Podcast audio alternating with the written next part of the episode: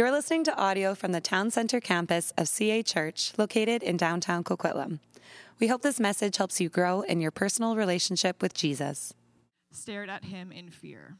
What is it, Lord? he asked. And the angel answered, Your prayer your prayers and gifts to the poor have come up as a memorial offering before God. Now send men to Joppa uh, to bring back a, nam- a man named Simon, who goes by Peter. He is staying he is staying with Simon the tanner, whose house was by the sea. When the angel who spoke to him had gone, Cornelius called two of his servants and a devoted soldier who was one of his attendants, and told him everything that would that had had to happen and sent them to Joppa. About noon, about noon the following day, they were on their journey and approaching the city. Peter went up to the roof to pray. He became hungry and wanted something to eat. And while the meal was being prepared, he fell into a trance. He saw the heaven opened and something like a large sheet bring down uh, sorry he saw a large sheet being let down to earth by its by four corners and it contained all kinds of four-rooted four-footed animals as well as reptiles and birds then a voice told him get up peter kill and eat surely not lord peter replied i have never uh, eaten anything impure or unclean the voice spoke to him a second time Do not call anything impure that God has made clean. This happened three times, and immediately the sheet was taken back to the heavens. You guys can take a seat.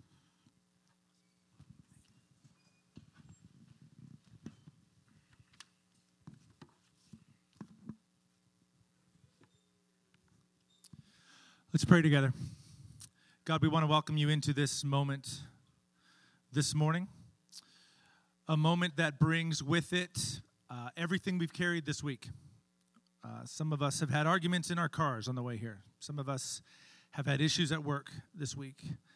Uh, some of us have bills we don't know how we're going to pay this week. And so, whatever it is that we come with, I pray you would meet us where we are. I pray that as we as we open up um, the revealed Word of God to us this morning, you would speak to us, you would encourage us, you would challenge us in Jesus' name. Amen. Uh, welcome, everybody. For those of you who don't know, my name is Brad. I'm one of the pastors here. Uh, I, I had a great morning at the door this morning, seeing a, a, lot of faces I haven't seen for a while. Very excited uh, to see you guys out at church. Excited to continue in the message uh, in the series that we've been walking through over the last uh, month and a bit. For those of you who don't know, we've been walking through the book of Acts, more properly uh, named the Acts of the Apostles, meaning the actions of the apostles, meaning those who were friends of Jesus, who knew Jesus, who saw Jesus live, die, be resurrected, burst out of the grave. Those people, how did they respond? How did they go into the world after that? And so I've been saying over the last few weeks that the church was fueled by the truth of the resurrection, it was empowered by the Holy Spirit announced Jesus' cosmic reign from Jerusalem to the ends of the earth. How long does the church do that for? Yeah, I threw that right out there. It's not rhetorical. I'm ready for an answer. How long should the church be doing all this for? Until he returns. So that means that you and I, as I said last week, are now in chapter 29 of Acts. We are living out the rest of the story until Christ's return. This event that uh, that Angie read to us this morning from Acts 10, it's one of the actually one of the most significant events uh, in salvation history. I know you were all thinking that while it was being read to you. Like, this is one of the most significant events in salvation history, and we're reading about it right now. You were all thinking that. I know it. But God is trying to teach his followers to draw outside the lines. They have a very specific um, idea of what God's salvation looks like. And in this event, he's trying to teach Peter specifically and, and then the church at large that they need to learn to draw outside the lines. Uh, some of you are familiar with adult coloring books the really relaxing coloring book for adults. Fantastic animals. Well, and I like the title of this last one here. So the next one, art therapy. Now, how many of you, how many of you use these books? Yeah. You know what? There's way more than that. You know why? Because it's a booming industry, so you guys are lying. Some of you are coloring in these books, and that's okay. You know why? Because they're therapy, they're really relaxing. Why do you think books like this, look at the artwork, why do you think books like this are relaxing? What's that? Cathartic? Yeah. Simple achievements. Oh, I like that. I like that. You're kind, you're kind of in control. There's a set boundary. Does, now, I don't know if this might be news to you. Some people feel like their lives are out of control. I'm, people out there, not here. But some people feel like often things are out of their control. Relationships are hard to hold on to properly. Um, the, their finances can be up and down. We have surprises. In our house, we had a, a furnace and a water tank go pretty much simultaneously. We dealt with that two weeks ago. We all have things like that in our lives, things that we just don't feel like we have control. We want something that we can control. So, art like this makes a lot of sense we have small achievements that make us feel a little bit better, and the chaotic uh, can actually make beauty out of what might uh, bring be chaotic. What about artwork like this? Now, this is a personal piece, so please don't. That's what most of our lives feel like if we were to put it down on paper. We understand there's boundaries somewhere that kind of, may, there might be beauty in there, but our life kind of feels more like this and we want to kind of keep things structured. So a lot of us will do different things in our lives to make us feel like we're in control. It might be uh, a moral life that we that we kind of look at and go, "I've done this, I've done this, I've done this. I'm feeling pretty good about that." It might be about gaining power, a power position, getting recognition. But we want and we put rules in our lives. We put um, different practices. I get up at this time. I have my coffee ready to go. I smell the coffee before I'm out of bed. That's my favorite. And then you get up and you're going to read for a little bit before the family gets up. It gets all noisy and chaotic. Personal story. But things like that are often therapeutic. And often in our lives, we try to find um, rules that we put in place to kind of keep things comfortable and orderly. Many of us do this. Peter had all sorts of things in his life, all sorts of beliefs, whether they be religion, uh, ideology, cultural ideology, and he was taught to draw lines and he was supposed to live within them and not to wander. This is what the Jewish people believed. Lines had been drawn and you ought to live within those. It was comfortable and it was soothing and it gave identity. It was comfortable and it was safe. It's where things made sense. But in the episode that we just read this morning, and we'll unpack a bit, tells Peter, tells you and I, that when it comes to the lines and when it comes to the comfort that we often say we have, our picture is far too small. The gospel would say the our, our picture's far too small and the colors aren't as vibrant as the colors that God would want us to use to portray the beauty of the gospel. The true story of Jesus means that, that our pictures are often too small and they need to be expanded. And, and so that's the first thing that I think we can learn from this story and that Peter is learning. Our picture of the gospel can be far too small. Listen, Peter was aware Peter knew what, uh, what Jesus had told him, what he had told the apostles, his close friends in Acts chapter 1, verse 8. But you will receive power when the Holy Spirit comes on you, and you will be my witnesses in Jerusalem and in all Judea and Samaria and to the ends of the earth. That means, Peter, first, it's, I'm going to make it easy on you. For, well, not easy, but you're going to do it in Jerusalem where you're comfortable, you know kind of all the rules. Uh, you're going to speak from Jew to Jew. You're going to tell them that Jesus is the Messiah they've been waiting for. But then it's going to get a little more difficult, Peter. Then you're going to go to Samaria. You know the people that you're actually racist against? You know those people that you call half Jews and you don't like them? Well, you're going to then go there and tell them about Jesus. And then after that, then you're going to go out to the entire world, people who, who look different, who speak differently, have different beliefs, and you're going to tell them about the gospel and you're going to tell them the good news. And so to prepare Peter, to prepare the rest of the church, because Peter will go in chapter 11 to explain all of this to the church. God gives Peter this very interesting vision. And for those of us unfamiliar with kind of a Jewish culture and religious culture of Judaism, this vision of animals, and even Peter doesn't get it at first, might seem strange. Animals that made Peter uncomfortable animals he did not hang out with, animals that he probably had never even seen some of these animals before. Um, he had been taught that they were unclean, they were uneatable, they were unfamiliar. And they were coming, it says in verse 11, that they were coming down from heaven. Now that's interesting. They're coming down from heaven. That, that is significant in itself in Matthew chapter 8 when Jesus is excuse me in yeah Matthew chapter 6 when Jesus is teaching his friends how they ought to pray he says pray this in, in 6 verse 10 pray God your kingdom come your will be done on earth as it is in heaven well Peter this is the way it is in heaven this is coming down from heaven. This is this has a, a, a heavenly meaning behind it. The animals are lowered. It also says by four corners. Anytime you hear the phrase four corner, corners in the ancient world, it meant it's including the whole world. There's a symbolism of the whole world being included. And, and some of you will remember when we went through Revelations, they talked about the four corners being represented. That meant everything in the world is coming down. And Peter is confused.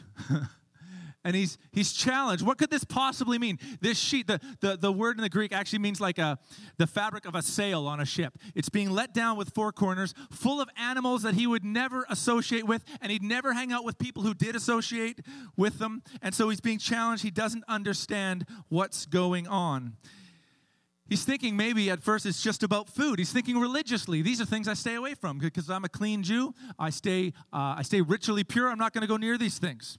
He's thinking within the lines. And he says, Surely not. Now, you got some guts to say that to the voice of God who's giving you a vision. Well, surely not. Wow. Animals in the sheet that were, that were against Jewish law to eat. And here's the thing the issue of food and, and purity, it was a big deal with Jews, and it still is. But it's not just about having a good diet. It's not just about, you know, paying attention to detail. There were matters of identity of being Jewish. You don't eat those things because you're Jewish. And it helps you stand out. It was about having zeal for God's law. And, it was about having courage in the face of the Greeks and the Romans to say, You will not force me to eat that because God has told me I will not. So it's, it really isn't about food. But Peter believed he had every reason, theologically, culturally, ideologically, to stay away from people like Cornelius. And God was preparing his heart for that. Let's look at Cornelius. Cornelius was what's called a centurion living in Caesarea, a very Roman, named after Caesar, a very Roman city. Caesarea. He's a Roman military man. Uh, he probably, as a centurion, was in charge from anywhere from 300 to 600 soldiers. In order to get to that position, he would have had to be in the military for 15 to 20 years. He's traveled all over uh, the known world. He was a representative of the power and the burden of Rome. If I was to say to you, what is a what is a symbol for you of the power or the burden of our culture, you could all come up with different things that you've seen posted online. We, we all have our own things that we consider a burden of our society and a burden of our culture trying to be an influence. But for some reason, this guy, Cornelius, he has not brought into he has not bought into the propaganda of Rome. He's a Roman centurion, but he's like, nah, I'm not into that. It's interesting. As part of the Roman legion, he would have traveled all over the known world. He would have been engaged with all the different gods that the Roman centurions would have engaged with uh, as they conquered different areas. All the gods of Rome, Jupiter and Venus, they would have all been pushed on him, but he looked into them all and he found them all wanted. They did not satisfy something in him. And now he finds himself perched in the Holy Land, perched in, in first century Palestine, and engages with the belief of the Jewish God. But starts understanding and reading a bit more about Yahweh, and he thinks, no, this sounds like truth. And for him, it elim- eliminated the possibility of any other God. And in verse 22, it tells us that he was respected by the Jews in his community. He is a respected man. Not only that, he seems to have found favor in God when it talks about him um, giving up his, um, I'm trying to find the exact words here. Come on now. Can't find it. Anyway, when he talks about uh, giving, giving an offering up, that, that his life is and his giving to the poor is like an offering up to God. That's the kind of life he was living. Finding favor in God. And it's interesting, he's the only Gentile in Scripture, in, in, in, Luke and Acts work, to ever receive a vision or a visit from an angel. He's the only one. And he's told to send some of his people to, to Joppa to find a dude named Simon Peter. Now, this is a confusing text. Go find Simon Peter. He's staying with Simon. Sorry, how many Simons are in this story, Angel? Okay, okay, well, you know what? Let's just call Simon, the first Simon, let's call him Peter because that's easier. And then the other guy staying with is Simon the tanner. Now, I love that detail. Don't go over that. What does that tell you? That tells you that Luke's not making up a story. if you're going to make up a story, just switch the names up a little bit. You can't come up with another name. The other thing is that if you look at the history of first century Palestine, Simon was the most common name among Jews. And it's not surprising then.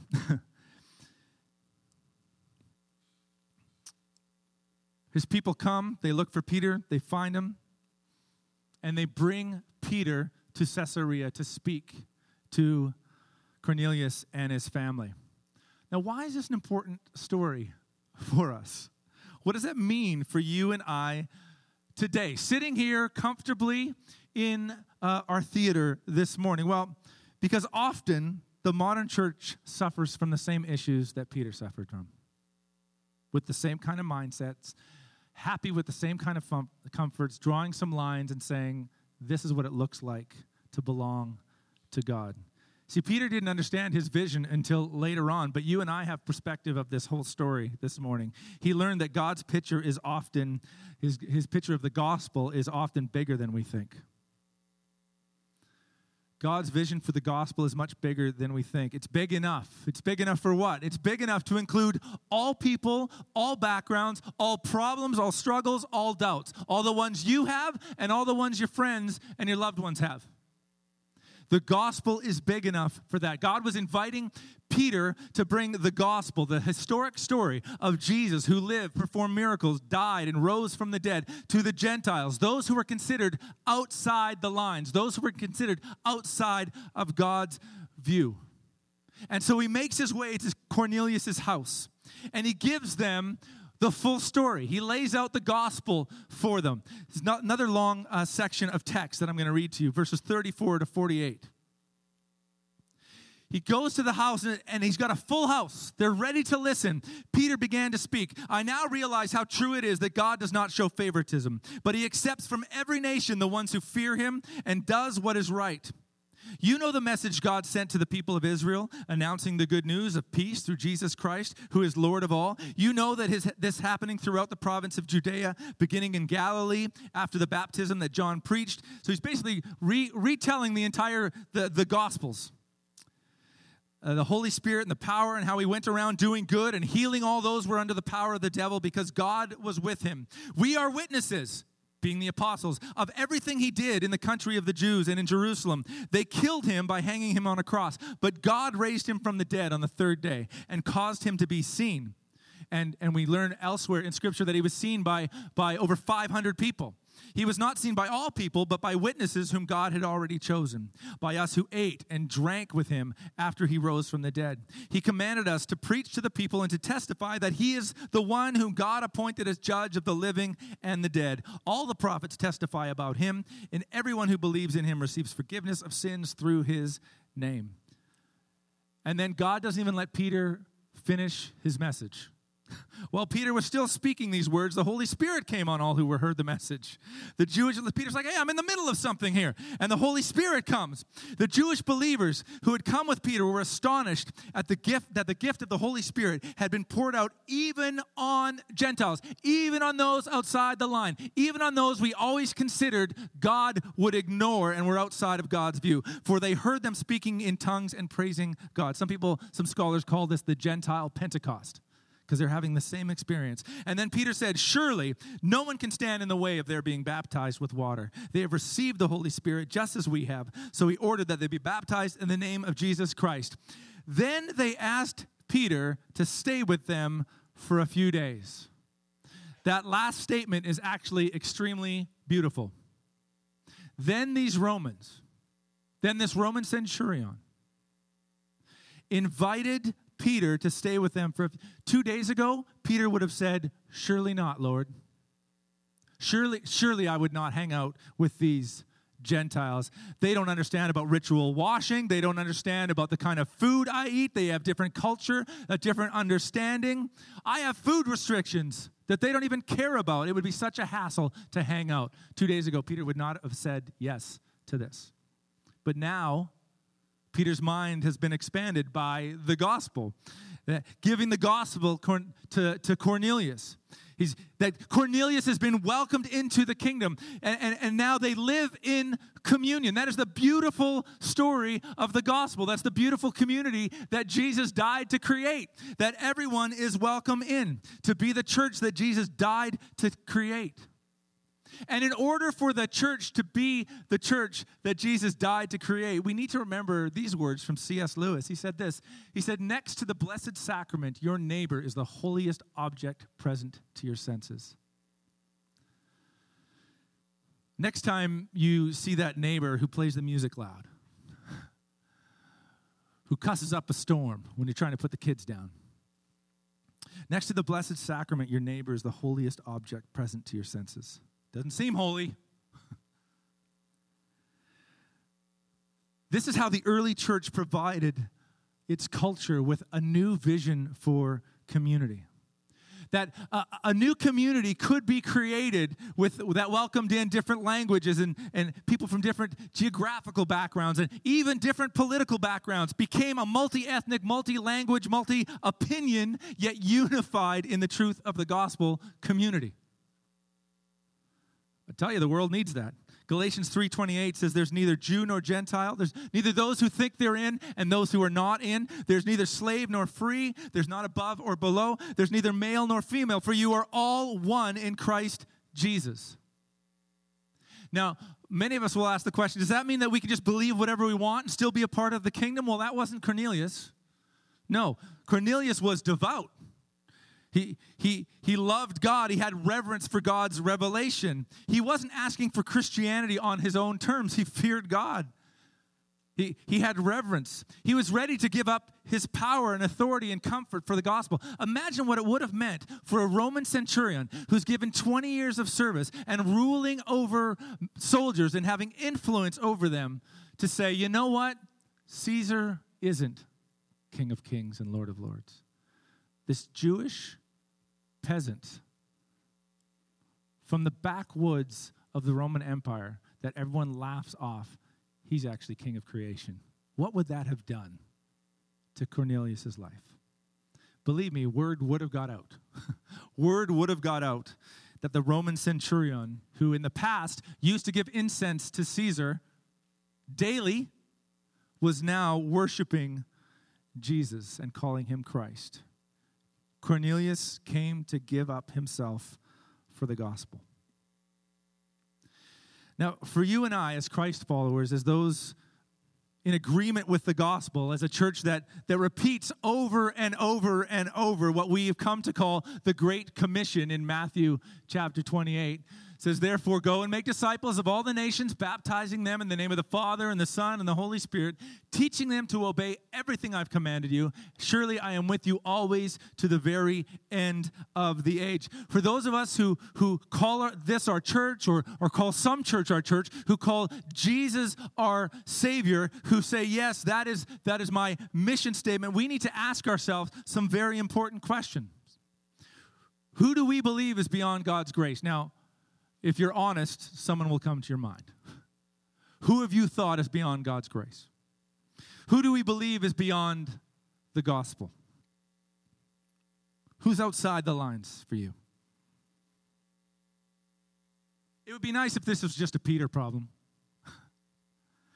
Alexander Whyte, who was a 19th century Scottish preacher, he challenged his congregation with these words. It's a fairly long quote, but he says, also like ourselves. Speaking of Peter, we're just like him. For how we also bundle up whole nations of people and throw them into that same unclean sheet. Whole churches that we know nothing about, but their bad names that we have given them, are in our sheets of excommunication also. All the other denominations of Christians in our land are common and unclean to us. Every party outside our own party in the political state also. We have no lang- language contemptuous enough wherewith to describe their wicked ways and their self seeking schemes. They are four footed beasts and creeping things. Indeed, there are very few alive, and especially those who live near us, who are not something in, sometimes in the sheet of our scorn, unless it is one here and one there of our own family or school or party. And they also come under our scorn in our contempt the moment they have a mind of their own, and interests of their own, and affections and ambitions of their own. That, that could be written today. I do have to point out look at that fantastic neck beard on. I can't wait till that comes back. I will be all over that. His words, if they were updated a bit, could be written about these last few years. Do you ever write off whole churches because of what you've heard about them? Do you ever write off entire ethnic groups because of preconceptions or bad experiences? do you ever mentally excommunicate those who do not agree with you on secondary issues? If God was to expose your heart right now, what would be in that sheet as it comes down? Out of heaven. That you and I would say, you, would, you and I would look at and go, by no means, Lord. The, the, the gospel's not big enough for that. I have lived my whole life in friction with that person, with that group. I've lived my whole life fighting against that kind of ideology. There, there cannot be room in your kingdom for that. Well, I'll tell you what, a lot of the New Testament is is Paul and Peter and others of the apostles fighting to keep a church like that together that's made up of all sorts of different people. And what a boring church it would be if we all just agreed. Ugh. If we didn't have some things to grow us, some things where the, the, the fruits of the Spirit can grow in our lives, like love and patience and kindness and goodness, those come from friction, those come from difficulties. So here's the thing this thing we need to keep in mind is quite fascinating. Peter was praying when he had this vision. So, guys, he's praying and he has a vision that he says, Surely not, Lord. It is possible to have a beautiful attitude towards God and a lousy heart towards those whom Jesus died to save. And many of us, maybe if we've admired someone, we've had our hearts shudder a little bit when we we've thought we've thought they were a certain way. Like, man, this person I've I've read their books. I've and then you'll see a tweet or you'll meet them in person and you go, and it all deflates. It is possible to have a beautiful attitude towards God and a lousy heart towards those whom Jesus died to save. Many of us learned that very quickly during COVID. Many of us have learned that very quickly during uh, political exchanges online. The, the church can look like we are suffering from multiple personality disorder at times. We'll post something of a beautiful mountain, say, God is sovereign. And then the next thing, like, because of your views, the whole world's going to fall apart. Posting pictures posting things that just they, they don't work together for those who are going to live within the gospel. James 3 verses 9 to 10 says this. I don't it doesn't hey? It does i promise but it'll say it here. James 3 9 to 10 says with the tongue we praise our lord and father and with it we curse human beings who've been made in god's likeness. Out of the same mouth comes praise and cursing. My brothers and sisters this should not be. We need to be very careful. We must not draw lines that God has not drawn. Kent Hughes, New Testament theologian, says in Christ there's no basis for discrimination of any kind. Prejudice or elitism on the lips of a believer is an obscenity. For it is by grace that we've been saved. The ground is level at the foot of the cross. Ephesians 2 8 and 9, it's by grace you've been saved through faith. It's not from yourselves, it's a gift of God, not by works, that so no one can boast. Romans 3 27 to 28. Where then is boasting? It's excluded because of what law? The law that requires works? No, because of the law that requires faith. For we maintain that a person is justified by faith apart from works of the law. See, in this story, we're not actually Peter, we're Cornelius. We're the ones that got to come into this beautiful story that Jesus purchased for us. So, two things I would say to you this morning. First, this tells us that if you're wondering if you're welcome into the family of God, whatever your background is, whatever label you've walked around with, whatever you've felt your identity has been, whether you've you've it's self-talk or someone else has imposed it on you, if you're wondering, can you come into the lines? Can you be within the family of God? The cross rips those lines apart and says, absolutely, the answer is yes. I don't care what you walked in here with. I don't care what you dealt with this week. I don't care what your past is. The gospel says, yes, there is room for you here. And as a Christ follower, if you're wondering as you look at others, is there room for them in God's kingdom? The answer is always yes. So, who's on your mind right now? I got them. I got people on my mind. I got people in my mind that I've said they surely they are outside the lines. Surely the gospel is not big enough. I got people in that sheet being lowered from heaven and saying, This is what it looks like for heaven to be on earth. Get at work to create this community. There is room. There's room for you and I to be conduits of God's grace, the voice of Christ, and the love of God in them. It's time for you and I to learn to draw outside the lines. It's difficult, it's messy, and it's the church. Let's pray. God, I, I want to invite your spirit to do a work in our hearts and minds this morning. And I'm going to ask that you would forgive us. Forgive us for not allowing your love to flow, to fill us and flow out of us into others, for refusing at times to, to love and win those who we deem dirty, those we've decided are unworthy, those we've decided are an impossible case, a lost cause. Maybe those who've hurt us or we think are beneath us.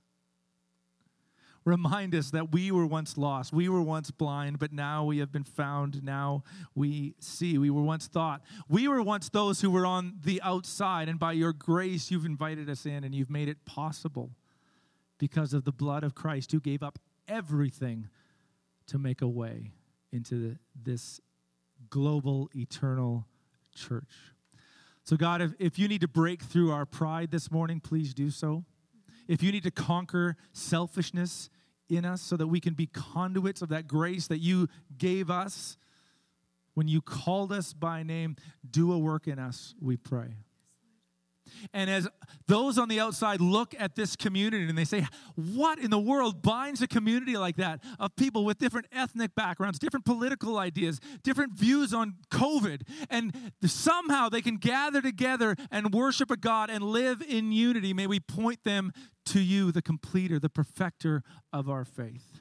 May we glorify you in the way we live in unity. May we glorify you as we continue to draw outside the lines by, by living out the Great Commission to teach the world of your love and your grace and invite them to follow you as disciples until you come again. We pray this in your name. Amen. Thanks for listening to this message. If you've been listening to our sermons, but you're not a part of a church community, we would love to have you join us you can go to cachurch.ca to find out more about getting involved in the life and mission of CA Church.